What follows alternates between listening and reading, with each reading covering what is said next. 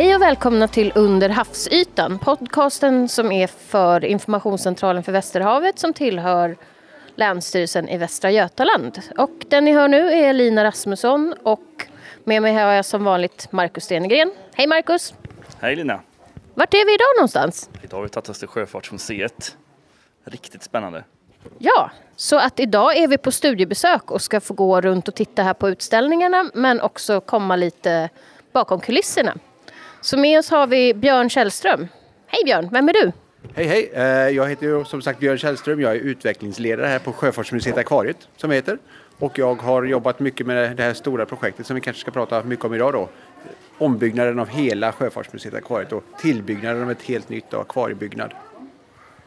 Sjöfartsmuseet Akvariet har funnits i Göteborg sedan 1933. Då byggdes den här byggnaden som vi är nu på Stigberget i Göteborg eh, för att vara ett museum ett sjöfartsmuseum och ett akvarium. Så ända från början så har lokalerna varit anpassade för, för museiverksamhet och akvarieverksamhet.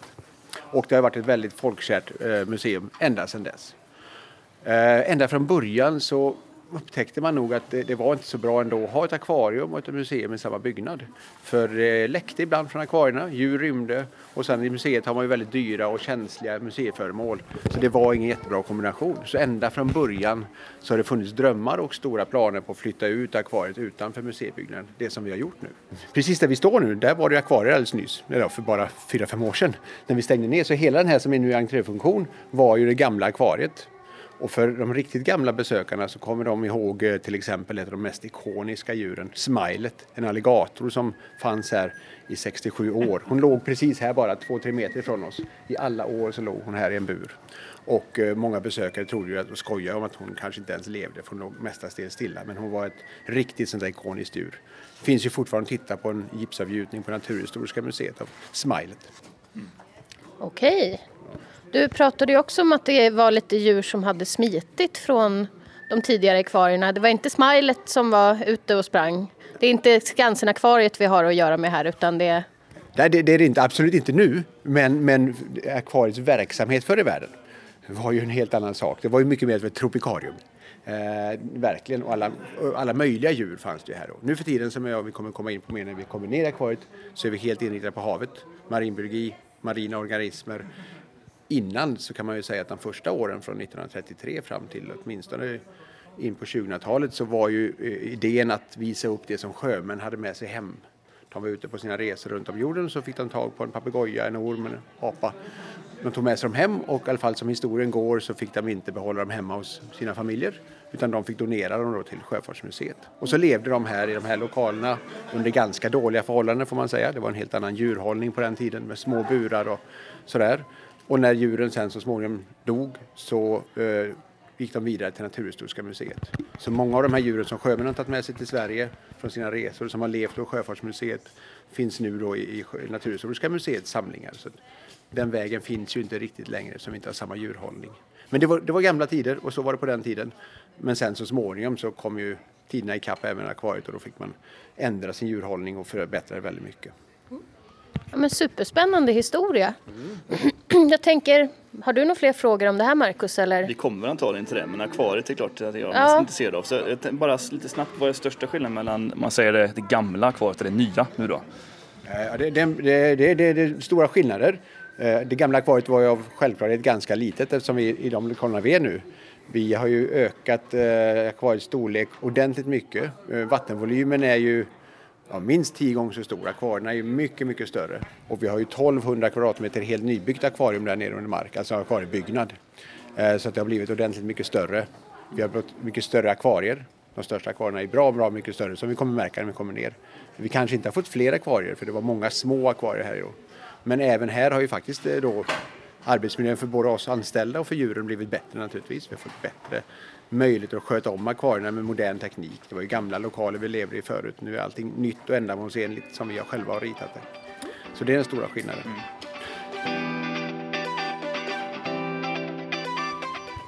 Yes, så då har vi då börjat ta oss ner i akvariet här nerför trappan och ska kolla in utställningarna här. Så var, var är vi nu någonstans Björn? Precis, nu är vi under mark och under och parken som alla som har varit på Sjöfartsmuseet har sett gamla varvsparken som ligger utanför längs med Karl Johansgatan. Här byggde vi, eller grävde vi ett jättehål i gräsmattan Och alla som då passerade förbi under de här två, två och ett halvt åren som bygget pågick, under en stor del av den så var det bara en öppen stor grop och många undrar nog vad 17 har de hittat på nu eller vad ska de göra där i?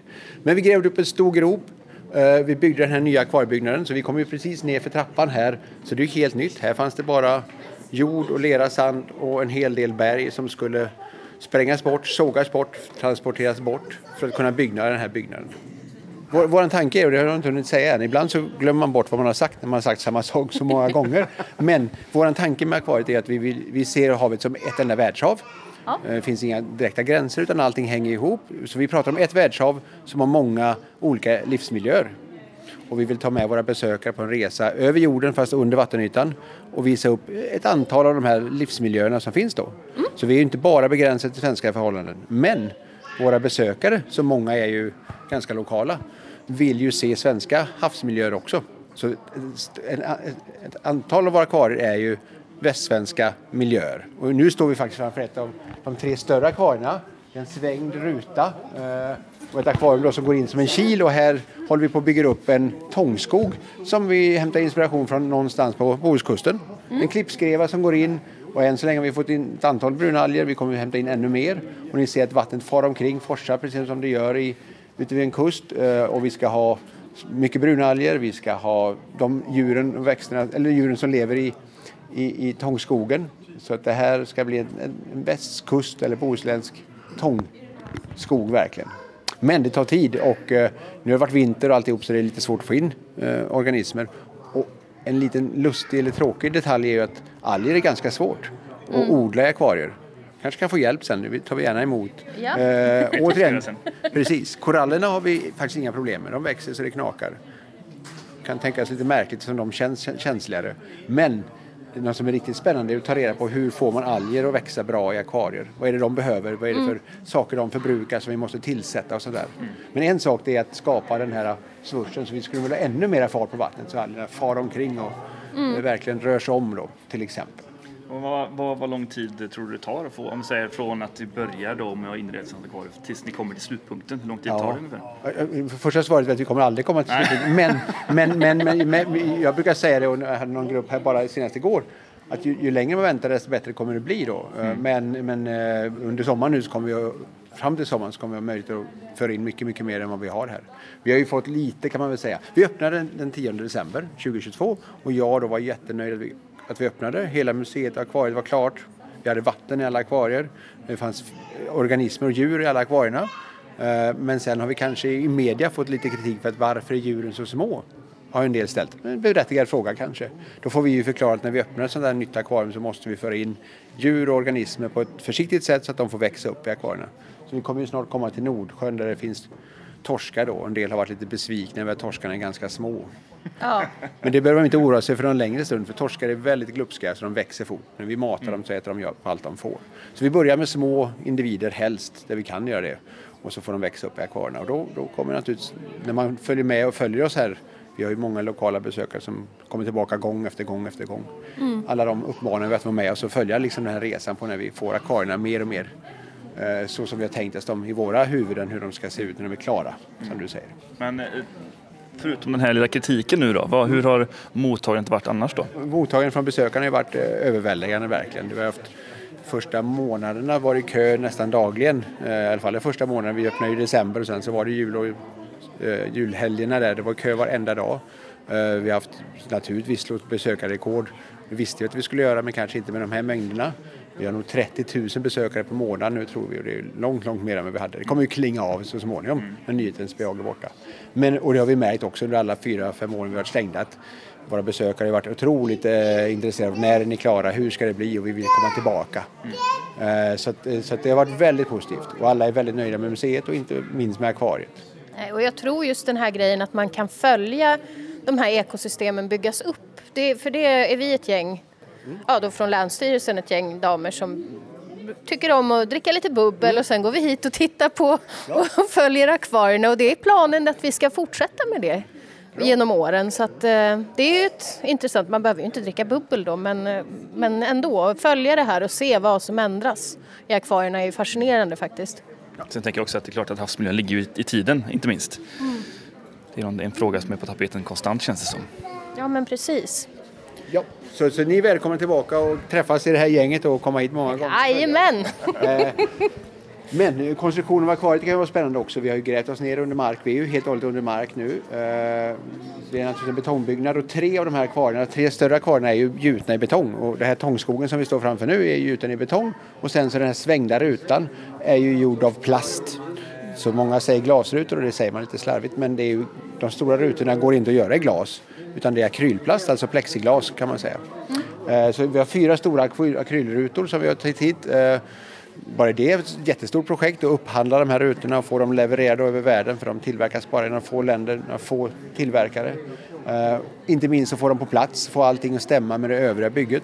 Och de här rutorna och egentligen allt då som vi lite, lite enkelt definierade, allt det som hade ha kontakt med saltvatten. Det har vi då från akvariets personal och verksamhetens personal haft ansvar för. Så då skulle vi samordna alla de delarna med byggets övriga delar. Men det har gått väldigt, väldigt bra. Det har varit väldigt, väldigt bra eh, samarbete med både byggarna och Higab som är våra hyresvärdar nu då, det kommunala fastighetsbolaget och våra arkitekter från Guide arkitektbyrå som har ritat alltihop. Det har varit en, en fantastisk resa tillsammans och jätteintressant och jättelärorikt. Man önskar ibland, brukar jag säga, att man hade kunnat bara en bråkdel av det man kan nu innan projektet startade. Man har, har ju lärt sig så mycket om hur en sån här byggnad går till. Bygge, går till. Men eh, nu, nu kan vi det. Vi kan bygga ett nytt akvarium när som helst nu. Vi kan allt, nästan. Ja. Då har vi en liten fråga när vi ändå går in på det då, specifikt om, om en, vilka var egentligen de största utmaningarna med att få till det här, alltså rent praktiskt då? Ja, det var, det var många som sagt. Först var det att eh, övertyga politiken att vi skulle få göra det, men det var ju ganska enkelt. Eh, museet måste ju byggas om och förnyas. Akvariet, och Sjöfartsmuseet Akvariet har ju funnits så länge så det var ju stort behov av det. Det såg nog alla framför sig. Sen naturligtvis efter det var det hitta finansieringen. Det är en jättestor grej som är mycket annat. Men även där lyckades vi som jag berättade att vi, vi kunde lägga oss i den här eh, idén om att få finansiering till 400-årsjubileet. Eh, efter det sen så är det naturligtvis jättemycket som ska göras men som tur var så hade vi ju proffs naturligtvis som ledde oss igenom alla de här processerna som vi inte känner till speciellt mycket. Alla de delar som ingår i en, en sån här byggnation då. Ända från en äh, förstudie till, till sen projektering och så slutförande och genomförandefasen när man bygger det. Mm. Vi, vi insåg att vi skulle bygga den här byggnaden under mark av flera olika anledningar för det skulle vara svårt att få bygglov och påverka marken ovanför. Och det är klart, då gräva sig ner, det är dyrt, det är en stor utmaning bara det. Vi vet inte, vi visste inte och, och de som utförde, de byggherrarna visste ju inte vad som fanns under mark för det fanns inga sådana bra ritningar. Det fanns inga egentligen bra ritningar på museet i övrigt så allting fick egentligen göras om för, från början här. Eh, sen skulle då gräv, bygg, få bygglov naturligtvis, bara det är en stor, jättestor sak. Eh, det kan finnas saker under mark som gör att det finns problem och, börja grävas ner. Eh, när väl bygget kom igång sen så hade det gjorts marktekniska undersökningar för att ta reda på hur mycket är berg och hur mycket är sand och hur mycket är lera. Man kan tänka sig att här ligger vi på en knalle, eh, Stigbergstorget är väl berg och det var en hel del berg också visade det sig. Eh, men också naturligtvis en hel del sand och grejer som skulle byggas undan. Så, sådana där stora saker har ibland stoppat upp det men inte på något sätt att det liksom stått och hängt med någonting. Men det har blivit lite förseningar, man har upptäckt någonting. Nej, här var det mycket, mycket berg. Så där vi står just nu faktiskt i det här hörnet av akvariet. Här visade det sig vara mycket, mycket mer berg än, än vad, vi, vad vi tänkte oss. Och eftersom det är så nära och i direkt anslutning till själva museibyggnaden så kunde det inte sprängas. Utan man var tvungen att linjesåga, bara hål och köra in en vajer och så en stor maskin som bara står och kör med en vajer som sågar berget. Eh, det blir en jättefin bergyta eh, sågad men den syns ju inte nu längre. Men det blir också en klar fördyring. Nu hör jag faktiskt en grupp bakom mig. Det är min kollega Karl Hellvik som har en grupp som han går runt med. Så vi kanske ska flytta på oss så inte vi stöter Det ska vi ta och göra. Ja. Vi får se. Um det finns ju så mycket fascinerande att titta på här så vi kanske inte riktigt kan gå igenom alla akvarium. Nu är vi vid Nordsjön här och tittar på torsk. Uh, och det är ju uh, ja, ett ganska stort akvarium som vi har här. Det är det näst största akvariet. Det är 50 000 liter stort och återigen, det kan upplevas som lite tomt nu men det finns torskar, det finns krabbor som ni ser. Torskar är som jag sa innan glupska så de kommer växa snabbt. Men här ska vi visa upp den här lite mer fria vattenmassan och de här vanliga fiskarna som finns ute i Nordsjön som detta heter då, eller, eller i Kattegatt, eh, Skagerrak också. Eh, så den miljön ska föreställa någonstans havsbotten en bit ut. 15, 20, 30 meter djup kanske. Och där stora fiskar simmar omkring och de kommer bli större. Ja. Vad gött! Om vi ska fokusera kanske på mer nordiska grejer så går vi en sväng och tittar på dem och sen kan vi komma Jo men det kan vi göra. Sen måste vi ju prata om det här stora korallakvariet. Det är ju... Och det kan vi ta, det kan vi ta sen. Ja. Men kan jag ha en fråga mellan det där Lina? Ja. Just om, det, det är ändå rätt mycket stora akvarier. Men vart får ni alla djur växter ifrån? Det, det, är en bra fråga. Ehm, så att, ehm, inom djurparksvärlden, vi tillhör djurparksvärlden, vi är djurpark, så försöker man i första hand då byta djur med varandra. Så blir man duktiga på att odla något djur, någon djurslag eller någon växt eller vad det är för organism så delar man ju med sig det mellan djurparker. Man säljer ju aldrig några djur till varandra utan det är ett nätverk där man byter ut. Vi blir duktiga på att odla sjöhästar eller vad det är, koraller eller, eller någon, eh, någonting så delar vi med oss till andra. Så det är det första sättet. Men sen annars eh, för svenska organismer så får vi ju samla in det själva i, i längs kusten. Med, hålla oss till regler som finns och alltihop men det är ju inga större problem. Ta in djur själva och vi använder oss naturligtvis av, av olika personer här i Sverige också som hjälper oss med det. Eh, för de tropiska djuren, om vi, de djur vi inte kan byta till oss från andra djurparker och sådär, eh, så får man köpa dem. Det får importeras ju. Och korall Eh, nej, eh, akvarieindustrin är ju en väldigt stor industri, alltså privat akvarie, hobbyakvarievärlden är ju stor så det finns ju många, många grossister och importörer som tar in sådana djur. Men sen finns det en hel del regelverk så det är inte så jätteenkelt. Till exempel återigen korallerna som jag pratar mycket om, de är ju med på CITES-listan så de är ju CITES-listade organismer. Så det är väldigt starkt och det är jättebra regelverk kring hur man får importera Eh, till exempel tropiska stenkoraller till, till Sverige och till Europa. För, för de som inte vet den här listan, vad, vad är det för någonting? CITES-listan är en, en, ett eh, internationellt avtal med många, många länder i världen som har skrivit under som syftar till att skydda då, eh, många olika organismer från att påverkas av handeln med dem. Så okay. det, det, är ett skydd för organismerna. Mm. Och här hade vi ju då ålgräsäng. Vi har ju pratat väldigt mycket om ålgräsängar i podden så att våra lyssnare har ju stor koll på vad de är viktiga för och så. Men här står vi då så att är man intresserad av att se hur de här ser ut eh, så finns det ju en ålgräsäng här med lite olika organismer som man då tänker tillhör ålgräsängarna. Ja, precis som era lyssnare känner till så är ålgräsängarna jätteviktiga. De utgör grunden för ett ekosystem med väldigt hög biologisk mångfald, det har ni sagt säkerligen många gånger. Och därför vill vi visa upp den miljön. Tillbaka lite grann till den utmaningen då att, att odla alger är svårt i akvarier. Mm. Väldigt märkligt och lite tråkigt är ju att även odla ålgräs, alltså som ett sjögräs. Sjögräs är ju blomväxter som lever under vattenytan med rötter och blommor, precis som landlevande blomväxter. Och det låter inte som det skulle vara så svårt att odla dem men det är faktiskt också en stor utmaning. Mm. Så det är ytterligare en sak nu som vi håller på att lära oss. Hur, hur ska vi få i detta fallet ålgräs och uh, växa i akvarier? För det är en mm. utmaning. Men vi vill ändå visa upp miljön och alla, många av de organismer som finns där.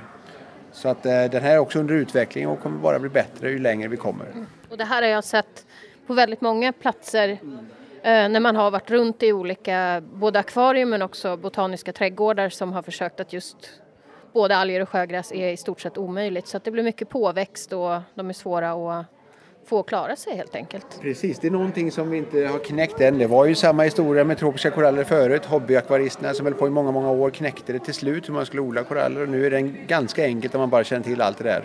På samma sätt hoppas man ju då att vi snart ska kunna göra detta också. Eh, för att kunna visa upp sjögräset. Sen pågår det mycket forskning som ni också säkerligen har rapporterat om, inte minst i Sverige, hur vi ska återställa och restaurera mm. ålgräsängar som har försvunnit. Det är också en utmaning såklart. Det är en stor utmaning med samma mm. kunskaper. Men titta här till exempel bara, här finns det en, en krabba som kryper omkring där nere som ser ut som en alldeles luden krabba. Eh, I vardagligt tal så kallar vi den för maskeringskrabba ju, säger ja. de flesta. Och eh, de lever ju i havet, naturligtvis på västkusten här. Fascinerande på det sättet att de låter ju alger växa på kroppen som en maskering.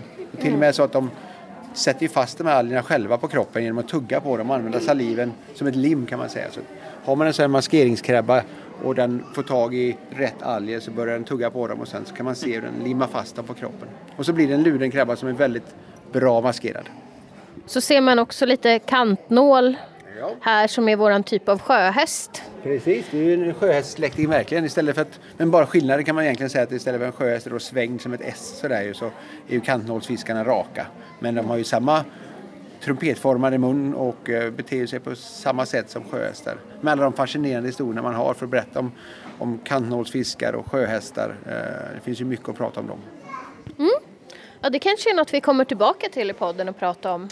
Sjöhästar och deras Eh, historik eller deras levnadsmönster kanske man ska säga. Ja, här kommer sjöhästar. Precis, vi har ju, nu går vi runt här. Det var ju en annan grupp på andra sidan så vi går runt det här eh, centrala byggnaden som finns i, i eh, akvariebyggnaden här där vi har må många halvstora akvarier då jag sa, 2-3 tusen lite stora glasakvarier som eh, finns vända ut mot besökarna och vi kan gå in bakom sen för ni är specialbesökare så vi kan gå bakom kulisserna men här kan vi då stå bakom och sköta om akvarierna. Och nu har vi kommit till två akvarier som visar upp medelhavsmiljön.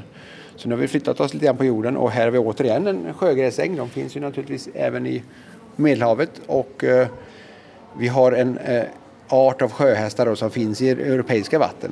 Eh, och den lever i sjögräset här precis på samma sätt som de svenska, men jag får säga det, kanthållsfiskarna gjorde i den svenska sjögräsängen så gömmer de sig och håller sig fast i sjögräset också. Och sjöhästar är ju djur som fascinerar väldigt många av våra besökare. Mm.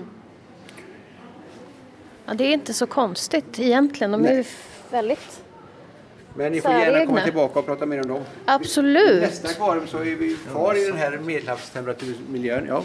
Och här har vi då tioarmade bläckfiskar, eh, sepia-bläckfiskar. Just den här heter sidensepia.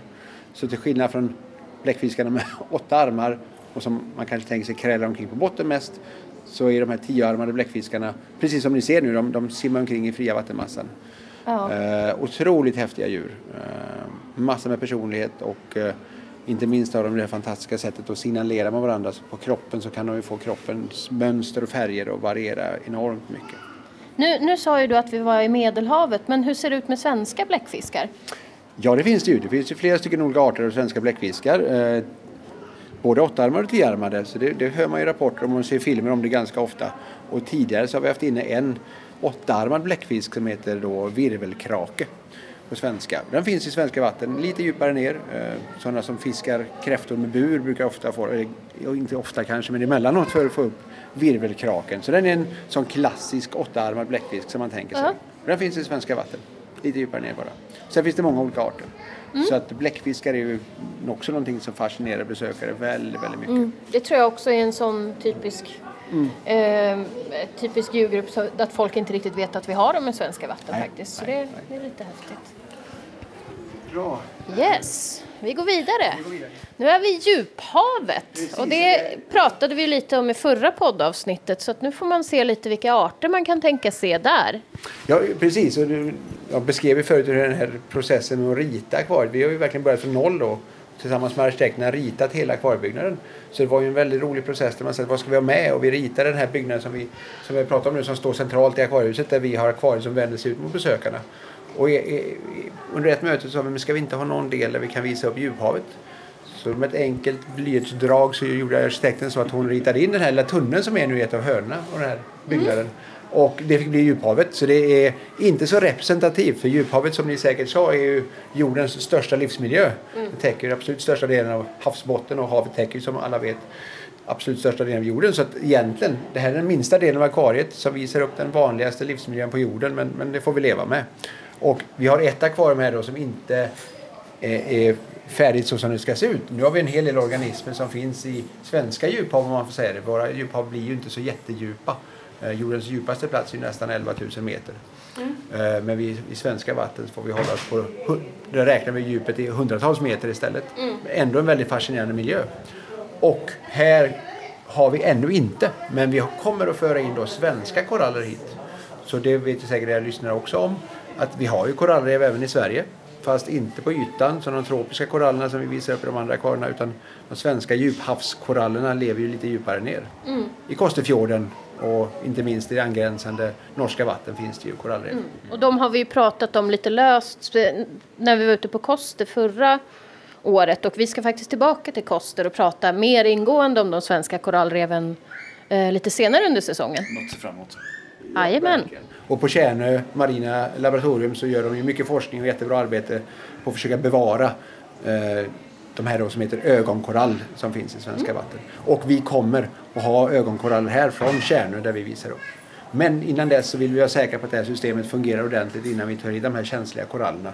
Men det kommer bli fascinerande att kunna visa upp tropiska korallrev men även visa våra besökare att det finns ju faktiskt korallrev även i Sverige. Mm. Så det, det kommer vara i djuphavet. Yes. Ja, då kommer man runt här så att det här är ju uppbyggt då så att man kan gå runt allting eh, och nu är vi tillbaka då i de lite mer tropiska avdelningarna. Och eh, ja, det mest fascinerande har vi ju bakom oss här nu. Det är ju ett gigantiskt stort akvarium med, eh, ja vad har vi här i? Ja, eh, precis. Vi har kommit fram till, det går ju ganska fort att gå jorden runt här som sagt. Man går runt i byggnaden så kan man röra sig över jorden. Nu är vi tillbaka i den tropiska vattnen med koraller, tropiska stenkoraller. Det största akvariet som är ett av de här tre då uppgjutna betongakvarierna eh, är ett akvarium som är 430 000 liter stort, så 430 000 liter havsvatten har vi där i. Den här stora, stora rutan som återigen inte är en glasruta utan plastruta, den är 8 gånger 4 meter stor. Och den skapar då ett akvarium där vi vill visa upp just ett levande tropiskt korallrev. Och eh, ni ser att det simmar fiskar här inne nu. Det är 26 grader varmt i vattnet. Vi har byggt upp stenformationer som ska utgöra grunden för alla de korallerna som vi håller på att plantera ut nu i det här akvariet. Så det är absolut inte färdigt. Det, det, är fint som det är nu men eh, vänta bara så ska du få se. Det kommer bli så mycket finare. Och eh, angränsande till det bak där vi står nu, där har vi fyra akvarier av de här lite mindre storlekarna. 2000 liters akvarier som visar upp korallrevet i genomskärning. Så I de här fyra akvarierna så börjar vi längst in med mangroveskogen som är längst in mot stranden och sen kommer ju en lagundel i det där akvariet som är näst längst till vänster. Och det är ungefär den miljön vi kommer skapa i det stora akvariet sen då. Och sen på ett riktigt korallrev, om man nu har förmånen att vara där och snorkla eller dyka, så vet man att det går upp en revplatå, själva korallrevet, och där vågorna bryts. Och sen i fjärde sista akvariet så går man ju ner på den här är, många koraller i alla fall går ner mot djupet och det kan bli väldigt, väldigt djupt. Man pratar om drop-off. Och det finns ett väldigt speciellt ekosystem också med koraller ner i den som man kan säga för skymningszonen då, där ljuset börjar bli lite, försvinna lite. Så alla de där delarna visar vi upp och här kan vi pedagogiskt prata om alla de här fantastiska livsformerna som finns på ett korallrev. Mm. Så då har vi det där i detalj och sen har vi det stora akvariet som vi håller på att skapa eh, en levande korallrev. Oh. Och 430 000 liter akvarium. Det, det är stort för oss jämfört med vad vi hade förut. Det var det största akvariet kanske 25 000 liter bara. Men ett sånt här akvarium är inte så jättestort om man jämför med andra akvarier i världen. För där kan han vara 23 miljoner liter tror jag någonting i kinesiska akvarier. Alltså långt, långt ifrån. Mycket, mycket större än det här. Mm. Men då har man oftast stora hajar och andra häftiga djur men man nöjer sig med det. Vad vi ska skapa här är ett levande korallrev där ingenting är eh, konstgjort. Utan allting som lever är levande. Korallerna växer, förökar sig, fiskarna som lever där förökar sig. Så vi skapar ett, ett, ett korallrev i ett 430 000 liter stort akvarium. Och då med en gång så är vi med i, i, ja, i toppen av världen kan man säga. För det finns inte så många andra akvarier som har så stora akvarier. Så då, då är vi med och tycker jag, för akvaristiken framåt verkligen. Istället för att ha konstgjorda saker så vill vi skapa ett, ett akvarium som bara växer och blir bättre och bättre ju längre man, det går. Så det här Ibland benämns det som det göteborgska korallrevet eller korallrevet i Göteborg då. Och våra besökare kan ju komma tillbaka år efter år och följa detta. Mm. Och, och, det kommer ju vara kvar långt efter att jag har slutat jobba här också och växa och bli bara större ju längre man väntar. Kommer ni ha något, för nu, nu ser man ju att det är fiskar i en viss storlek. Kommer ni ha några större liksom mer toppredatorer eller större betare här i? Ja, precis. När man sätter upp djur så får man ju tänka sig för. Dels vill man ju visa upp de djur som finns på ett rev. Det går inte att visa upp allihopa för det är omöjligt så många olika arter det finns. När man sätter ihop djur så får man ju försöka att göra så att de inte äter varandra för det, så ska det inte fungera ett, ett, ett akvarium eller en djurpark. Så det är också en noga tanke bakom det. Men sen vill vi visa upp alla delar av revet så vi kommer ha ett par svartfenade revhajar här i också. För det är en viktig del av ett korallrev och besökare tycker om hajar så det, det, vet vi. Eh, de är faktiskt odlade i Tyskland och eh, är på väg till oss. Vi håller på att lösa transporten bara. Så det, de här hajarna är ett väldigt bra exempel på det här berätta om att när man utbyter djur mellan varandra, de i Tyskland är jätteduktiga på att odla svartfenade revhajar i fångenskap. Så det har man inte behövt fånga i naturen. Så transporteras de hit och vi betalar ingenting för hajarna utan vi får, får dem gratis mot att vi tar emot dem. Och sen på något sätt så ingår de ju i ett, ett, kanske ett avelsprogram då mm. där de kan komma till nytta någon annanstans sen också. Vad, vad är er specialitet? Vad är det ni brukar skicka vidare om man säger så? Ja, vår specialitet är, är, är, nog egentligen tropiska stenkoraller så vi har, vi har delat med oss eh, mycket koraller eh, till andra och vi är väldigt duktiga på det. Mina kollegor är väldigt duktiga. Eh, men, men det är det och det, det är också det som är legat i grunden då för att vi har mycket forskning kring korallerna och att vi har möjlighet att bygga det stora revet för att vi känner oss säkra på att vi kommer kunna få det att fungera. Ja. Koraller som jag sa innan, att nu vet vi hur vi odlar dem men det är inte lätt utan det kräver ju ett ständigt arbete med att mäta vattenkvaliteten och hålla på och fixa. I havet har vi ju vet ju många om att korallreven är väldigt illa ute på grund av klimatförändringar, varmare hav, havsförsurningen, temperatur, eller pH-värdet sjunker, det blir inte surt men det sjunker. Många, många saker som drabbar eh, och även naturliga saker, eh, stormar och olyckor och eh, mycket annan mänsklig verksamhet. I ett, I ett akvarium så kan vi hålla ordning på alla de här variablerna så vi kan ju hålla en optimal miljö för koraller och då växer de faktiskt ganska fort. Så även om det då, jag tycker att det ser väldigt tomt ut fortfarande här, många besökare tycker att det är jättefint. Jag tycker fortfarande att det här inte ens halvfärdigt på något sätt då, men det är fint. Men när vi börjar stoppa i våra koraller här och vi ska gå bakom kuletterna kan ni få se på korallerna så kommer ju så småningom här de täcka de här stenarna helt och hållet. De här stenarna vi har burit i, det är 30 ton sten vi har burit i här. Mm. Och det är naturliga stenar då som är gamla korallrev som är brutna på land så det är inget, inga naturliga eller ingenting som är brutet i havet. Men det har vi tagit för att vi vill ha en riktig miljö med riktigt material för korallerna de ska växa på sen då. Och sen så har vi inte naturligt havsvatten här utan vi blandar vårt eget saltvatten. Vi köper speciellt korallsalt eller akvariesalt och så renar vi kranvatten med en teknik som heter omvänd osmos. Och sen så blandar vi saltvattnet till den salthalt vi behöver. Mm. Häftigt. Vi pratar lite om att gå bakom kulisserna. Jag börjar bli väldigt nyfiken på dessa på den här lilla speciella rundturen kan ju i alla fall ta en snabb titt. Vi kanske inte kan gå igenom allt men det mest intressanta och spännande vill vi i alla fall ha en liten koll på. Har vi till och med en liten doft av saltvatten här inne? Ja, fantastiskt. Så det här är ju ingenting som den vanliga besökaren kan se. Vi, vi försöker ta med många upp ändå och visa, för det här är väldigt spännande. Eh, men så här ser det ut ovanför den stora koralltanken. Och den har vi framför oss här nu. Kanske hörs också i i, i ljudet att det är massa pumpar och vatten som forsar och det, det låter mycket uppe. Och ni som är här, ni känner att det är varmt och skönt i luften. Ja. Här är det 27-28 grader varmt i vattnet faktiskt, i luften och 26 grader i vattnet. Så att eh, här hoppar vi och dyker, inte dagligen men flera gånger i veckan i alla fall. Sköter om akvariet, putsar rutorna på insidan. Eh, och det är faktiskt inte så dumt det. Dyka i 26-27 grader varmt vatten på arbetet. Och bakom oss här så ser ni att det är många, många akvarier. Då. Så här är tillfälliga akvarier som har stått ett bra tag nu. Men i dem så har vi då alla våra koraller som vi nu håller på att placera ut eh, i den stora tanken. Så de här akvarierna har vi haft med oss ända sedan vi stängde det gamla akvariet. Så har vi behållit våra tropiska akvarier fast i de här lite mindre plexiglasakvarierna. Ganska många och ganska stora ändå men eh, de här har vi flyttat med oss faktiskt runt i byggnaden. Så under tre år så höll vi till i den gamla restaurangen i gamla museet. Och där hade vi byggt upp ett tillfälligt akvarium med de här åtta stora akvarierna som vi har framför oss här. Bara för att kunna spara korallerna då, för hade vi gjort oss av med dem så hade vi inte kunnat få tillbaka dem. Nästan omöjligt att köpa på sig sådana här koraller till den här mängden igen, för det är svårt då. Och det är de här då som ni bryter bitar mm. och, och, gör de här nya små segmenten? Precis, man kallar det för att fragga då, eller fragmentera korallerna. Ja. Koraller återigen är ju djurkolonier som ser ut som växter vi bryter av grenar, vi limmar fast dem på en sten. Den här nya lilla grenen då, fraggen, växer ut och blir en ny koloni och på så sätt har vi förökat dem. Så har vi en ny korallkoloni, så tar man en korallkoloni, ser den stora bruna här, Montipora-korallen som den heter. Eh, vi har jättestora sådana här. Tyvärr kan man tänka, tycka då, när vi ska föra över dem till det stora akvariet så kommer de gå sönder i hundratals bitar. Ja. Det är lite, lite synd om de är så här stora och fina, men det gör ju ingenting för då har vi ju hundra nya koraller istället. För alla de bitarna kommer att bli så här stora och fina ganska snart igen på det nya stället vi lägger ut dem på. Dem.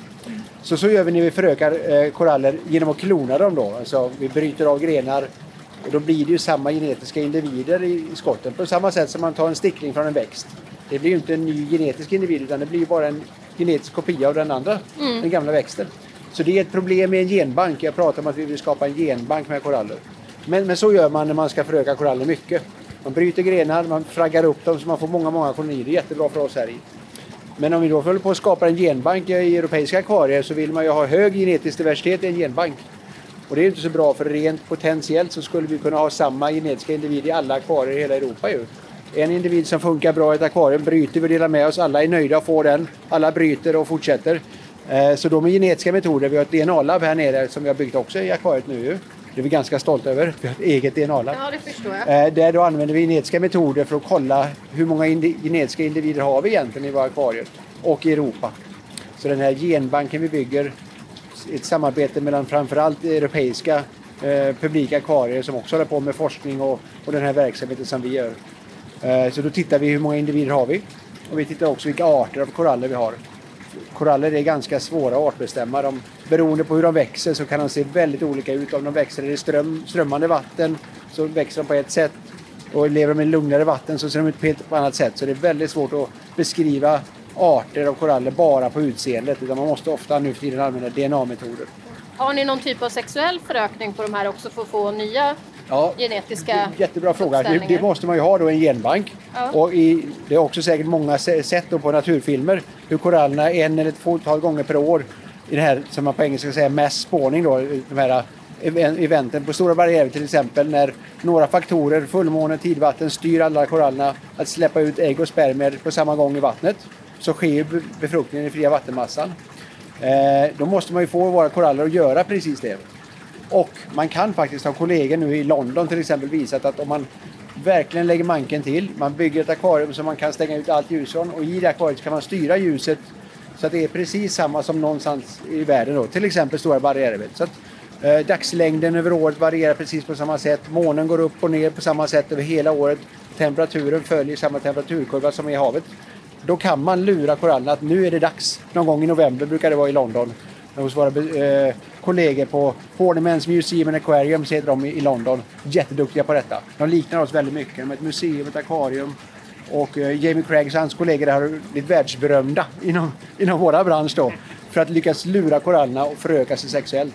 Ja. Så jag har varit över där många gånger och hälsat på dem och den tekniken ska vi införa här också hos oss. Ja, ja, den är väldigt viktig för genbanken för att komma, kunna skapa, precis som du säger, ny genetisk variation, då måste man ju få sexuell förökning så att man får rekombination och arvsanlagen korsas mellan ja, honor och hanar eller de olika könen. Mm. Så det är någonting vi verkligen siktar på. Vi har inte haft tid innan. Nej. Nu har vi både lokalerna ja, Det förstår man ju med all uppbyggning och alltihopa. Ja. Så är det det som är de stegen när det börjar bli mer och mer färdigt i akvarierna, ja. då kan man börja fokusera på, då gör vi på de saker. här bitarna. Mm. Precis. Så det är ett stort mål nu hos oss och alla våra deltagande akvarier i Europa få till sexuell förökning också. Och nu har vi varit runt här och det är en otroligt fascinerande miljö och lite som du sa, det är varmt, det luktar mm. hav. Det här kan ju ses lite som världens drömjobb. Hur gör man för att få ett sånt här jobb? Vad, vad, vad behöver man för utbildning och, och, vad är ni för, för, för nissar som jobbar här? Ja, men det är en jättebra fråga faktiskt och det, det är verkligen ett drömjobb. Är man då, som jag till exempel, och som, som ni, jätteintresserad av marinbiologi så är ju det här drömmen verkligen på ett sätt att få jobba här. Det finns ju ingen utbildning till att vara akvarist och sköta om akvarier finns det faktiskt inte. Det finns ju djurbruksgymnasier och annat som man lär och det, en del av dem har en, en inriktning som, som går åt det hållet men det finns ju ingen utbildning som man kan komma och säga jag är utbildad akvarist. Utan de flesta som kommer hit är ju marinbiologer. De har läst på gymnasiet och inte minst på universitetet så de är marinbiologer. Men sen måste man börja här och lära sig tekniken. Och jag brukar berätta att den, bara för att det kommer en, en marinbiolog, speciellt om det är någon uh, forskande marinbiolog, så, så är inte de uh, optimala akvarieskötare. Eh, för eh, ofta oftast som forskare, jag kan ju säga att eftersom jag själv är marinbiologisk forskare och, och kommit in i akvarievärlden, så, så är det en hel del man måste lära sig. Eh, hur man då tar hand om ett akvariesystem. Det lär man sig inte riktigt i utbildningen till en marinbiolog. För ofta om man är på en fältstation så har man ju vatten genomströmmande vatten från havet. Man behöver inte tänka så mycket på vattenkvalitet eller hur det ska funka för det rinner igenom och organismerna mår bra på stationen man har i sina akvarier. Här återanvänder vi, vi recirkulerar ju allt vatten.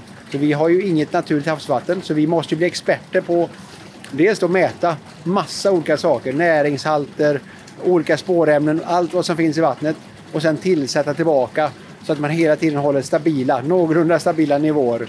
Eh, inte minst i de stora korallsystemen. Så det är någonting man får lära sig genom erfarenhet. Många som kommer hit är också, eller många, men de som kommer hit, en del har ju inbitna hobbyakvarister och har haft akvarier hemma i hela sitt liv och kanske framförallt sådana som har jobbat med korallakvarier redan innan. De, de har ju naturligtvis en, en väldigt bra kunskap med sig in. Men annars att man är intresserad av havet. Eh, de flesta har ju gått en marinbiologisk utbildning på något sätt. Ehm, men det finns ingen direkt utbildning att gå. Utan man, man får ta sig in. Då får man ha lite tur kanske. Det brukar ofta vara så. Ja. Rätt person på rätt plats. Precis, man lär känna rätt eh, bra människor och så. så. Um, annars? Ska vi ta bara kort, ja, vi, vi kan bara spela lite grann i labbet där nere, sen får ni ta med det om ni vill eller inte. Ja men absolut. Absolut, vi är ändå här. Vi ja, kör. vi är här så det är ju fantastiskt att få se så mycket som möjligt. Ja. Så, så ser det ut här som sagt. Eh, nu när vi inte, jag vet inte om du spelar in eller inte nu, men, men eh, bara för, för, er mera. Så all, alla system funkar ju så att vattnet rinner över kanten där ju. Så den klacken där bestämmer ju vattenytan. Det. det finns inga hål nere i botten, det finns inga rör som går ut. Så stannar pumparna så kommer vattenytan bara sjunka någon centimeter och sen stoppar det. Sen stannar vattnet i akvariet. Så det går ju aldrig att tömma ett akvarium av misstag eller av strömavbrott. Eh, på andra ställen och i andra system då har man ofta någon bottenplugg eller rör ut. Det vill inte vi ha. Eh, för vi vet att strömmen går av ibland och då, kommer vattnet bara stanna kvar. Sen måste vi ganska snart börja få cirkulation och grejer på den. Men det, det händer ingen katastrof men en, om man får prata om katastrofer, för när jag var liten då gick min storebrors akvarium sönder.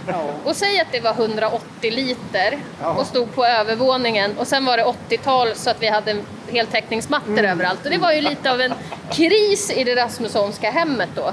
Vad skulle hända, eller kan ett sånt här akvarium gå sönder? Man ska aldrig säga aldrig. Det här är ju gjutet och ni ser hur tjock betong det är och det är bara här just nu betongväggar. Den stora rutan är ju 20 cm tjock som jag sa och vi har konstruerat det på ett sådant sätt att, att vatten bara kan rinna ut där i ytan. Av flera olika anledningar så vill vi bara att ytvatten rinner ner till vattenreningsutrustningen sen då. Skulle pumparna stanna på grund av strömavbrott och någonting så kan ju inte vatten sugas eller rinna ut ur vattnet, ur akvariet av misstag. Då skulle akvariet behöva spricka och det vet jag inte om detta verkligen gör. Men man ska aldrig säga aldrig och det har ju hänt runt om i världen och nu senast bara, jag vet inte om ni såg det i media, var väl i, i, slutet på förra året då, då fanns det ett jättestort akvarium i Berlin. På ett hotell i Berlin hade man en jättemärklig konstruktion. Det var, fem, det var mycket mer vatten, det var fyra gånger så mycket vatten som vi gör här i, i akvariet. Som var inne i en hotellreception, en stor ljusgård och så var det bara som en enda stor vattencylinder, en plastcylinder upp. Gigantisk. Eh, som vi har 430 000 liter så tror jag det var 1500 000 liter, alltså 1500 liter vatten eh, i det akvariet. Och det bara sprack och allting bara rann ut. Så det blir en total katastrof där naturligtvis. Ja. Inte minst för fiskarna som var i den. Ja. Uh, så det händer ibland om man följer med men med tanke på hur många sådana här akvarier det finns i världen, för det finns ju nästan varenda stad, större stad i Europa och runt om i världen, så är det väldigt få sådana olyckor där de spricker och vattnet rinner ut. Mm. Och vi har konstruerat det så vi har inga rör som kan spricka men i andra konstruktioner på andra ställen så är det, finns det en del svaga punkter som vi tycker att vi identifierat och undvikit. Ja. Håll tummarna. Ja, vi gör det. Vattnet rinner över där uppe kanten, ner i de här stora rören, ner i en tank där under, under gallergolvet. Sump kallar vi det. Där, där är vattnet innan det sen pumpas tillbaka upp igen. Så vattnet rinner över kanten ner dit, pumpas tillbaka. För varje liter vi pumpar upp så rinner det tillbaka en liter av sig själv. Ja. Och sen från det vattnet så suger vi ut vatten från de här två reningssystemen de gröna tuberna där borta är ju så här trycksandfilter. De har i alla simhallar nästan. Det är bara nästan sand i hela det och så trycker man vattnet genom sanden. Och då fångar ju sanden upp eh, alls, alla partiklar. Och sen någon gång i veckan så får man vända på vattenströmmen och backspola som det heter och spola rent all skiten så det åker ut i avloppet istället. Och sen de här två svarta som precis har kommit nu, de är över ett år försenade. De viktigaste grejerna till akvariet. Eh, proteinskummare eller ja, skummare. Så att i de svarta tuberna så kommer det in vatten från, från sumpen här och så bubblar man bara med massor med luftbubblor. Och alla ämnen som är hydrofoba då, som, fast, som inte vill vara på vattnet, proteiner och andra smutsämnen, fastnar på luftbubblorna och stiger med upp i den här genomskinliga koppen där uppe som ser jätteäcklig ut och den är också jätteäcklig. det ser ganska äcklig ut ja. Det är allt, allt det här smutset då som inte är lösligt i vatten så skummar man bort det bara på den enkla tekniken. Skummar med massor med luftbubblor. Har man gått på en havsstrand så har man ju sett det skummet som finns på havet det, det är det skummet vi utnyttjar, att det, det suger med sig smutsen ut. Men inte mer än så. Sen pumpas vattnet tillbaka och så är det inte, inte svårare än så. Så, nu kliver vi alltså in i ett av labben här då. Det var det som var DNA-labbet. Ja, det var ett, var ett forskarlabb kallar ja. vi det. Det är bakom kulisserna. Det här är inte heller besökarna är. Utan här har vi, och nu är det tur att det är radio så nu syns, kan inte de se att det är lite stökigt här. Men, men det är det fortfarande. vi har inte kommit igång helt och hållet. Men här inne har vi ett DNA-labb naturligtvis bakom oss här. Eh, som vi kan göra våra egna genetiska undersökningar i. Och vi erbjuder också vår hjälp till andra kollegor runt om i Europa som inte har det själva. Eh, men sen har vi dragskåp och bänkar, experimentbänkar som vi sätter upp experiment på. Så det här är en fantastisk resurs som de flesta publika akvarier inte har ett eget labb. Många akvarier jobbar ju tillsammans med universitet och forskare på universitet som använder deras anläggning. Medan alltså vi har lyckats bygga själva och inkorporera egen forskning i, i vår verksamhet här och det, det, det är fantastiskt tycker jag då som själv är forskare. Så här, här gör vi experiment och här sitter då examensarbetare och jobbar med mig. Vi bjuder in eh, gästforskare eller forskare från andra universitet som som vill sitta här och jobba en stund med sina organismer och kanske använda just det som vi har att erbjuda. Och inte minst återigen då Koralgenbanken har vi byggt upp och ett av huvudsyftena med den är ju att kunna erbjuda koraller till forskare som ska ta fram metoder för att se hur vi kan skydda korallreven och få dem växa bättre. Så det gör vi här inne. Men eh, nu har du ju en, en, del snack om det här redan nu då med, med den genbanken. Men jag tänker, jobbar ni även liksom direkt med restaurering exempelvis av hotade arter och så? Ni hade, du nämnde lite grann med ögonkorall exempelvis som är en, en ganska utsatt art mm. i Sverige. Men hur, är det ett arbete som ni aktivt pysslar med också? Det restaurering och, och sånt ja, där? Eh, men jag är lite försiktig för många, nästan alla djurparker och akvarier säger att vi, vi är aktiva inom bevarandeprojekt. Och det är jättebra, det, det måste vi vara. Det måste ju vara ett av de viktigaste syftena med djurparker och akvarier, publika akvarier. Men tyvärr så finns det ju väldigt många som, som använder det som en ursäkt. Man säger att vi, vi deltar i många bevarandeprojekt. Så då vill jag ju att vi ska inte säga det förrän vi verkligen är det. Och i, bevarandeprojekt kan ha många olika delar. En del som är kanske den viktigaste delen för sådana här anläggningar som vi är med mycket besökare. Det är att man informerar om havsmiljön och problematiken som vi skapar och hur man som människa kan hjälpa till för att motverka problemen. Så den delen av bevarandeprojekten gör vi för många, många arter. Bara genom att så enkelt stå och prata om varför ålgräsängarna är så viktiga eller varför tångskogarna är så viktiga. Tångskogarna försvinner ju också på många ställen på jorden. Eh, att vi pratar om det. Och sen har vi då återigen genbanken med koraller och där, där tycker jag där kan vi säga att där är vi verkligen med i ett bevarandeprojekt utan att skämmas för oss. Eh, och sen så är vi naturligtvis öppna för alla möjliga eh, bevarandeprojekt som vi vill göra. Eh, och restaurering av ålgräsängar, om vi på något sätt kan delta i ett sådant projekt så är vi jättestolta. Inte minst genom att informera om det i våra lokaler. Att de som verkligen gör det kommer hit och pratar om det. Och vi kan utveckla metoder för hur man kanske kan odla ålgräset, sjögräs då i, i, i akvarier. Då har vi ju bidragit. Eh, och först då tycker jag att vi kan slå oss för bröstet. Mm. För ni märker att jag är lite försiktig. Det är många som säger vi har bevarandeprojekt hit och vi har bevarandeprojekt dit och det här är de här. Och, men, men jag tänker inte säga det förrän vi verkligen eh, vet att det är en aktiv del i ett fungerande bevarandeprojekt. Mm, jag förstår det, jag håller med dig. Och jag tycker att det är bra att du lyfter det, att just information kommunikationsdelen och outreachen i bilen, den är väldigt viktig i det sammanhanget också, bara få prata om saker och ting. Och det är lite grann därför vi gör den här podden till att börja med också, för att kunna nå ut lite bättre. Jättebra. Så att, eh, ja, toppen. Ja, jo, ja, bra. Ja, men med det så har du någonting mer du känner att du inte har fått med under den här tiden, Björn? Ja, det skulle ju vara att hälsa eh, poddens alla lyssnare välkomna till Sjöfartsmuseet Akvariet naturligtvis. Kom ja. hit och hälsa på oss och titta på våra akvarier och titta på museet. Ja, men det tycker jag verkligen att ni ska göra. Och i och med det så tänker jag att det var en jättebra väl... avslutning va? Ja, det vad, ska vi dra lite snabbt vad vi ska prata om nästa gång? Va? Det vi nästan redan så vi har touchat på det nu lite grann. Ja, eh, vi pratade ju om att det ska flytta hajar hit in i akvariet. Och eh, nästa program så kommer jag och Marcus prata om just broskfiskar, alltså hajar och rockor i svenska vatten.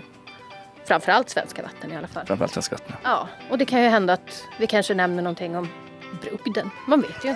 Den brukar dyka upp ibland. Ja. Dyka upp ibland. Så med det så hoppas jag att ni har haft en bra dag här på museet med oss. För det har vi definitivt haft. Så får vi tacka för oss. Mm. Så vi tackar dig från Sjöfartsmuseet. Ja, tack så mycket för besöket. Ja. Tack.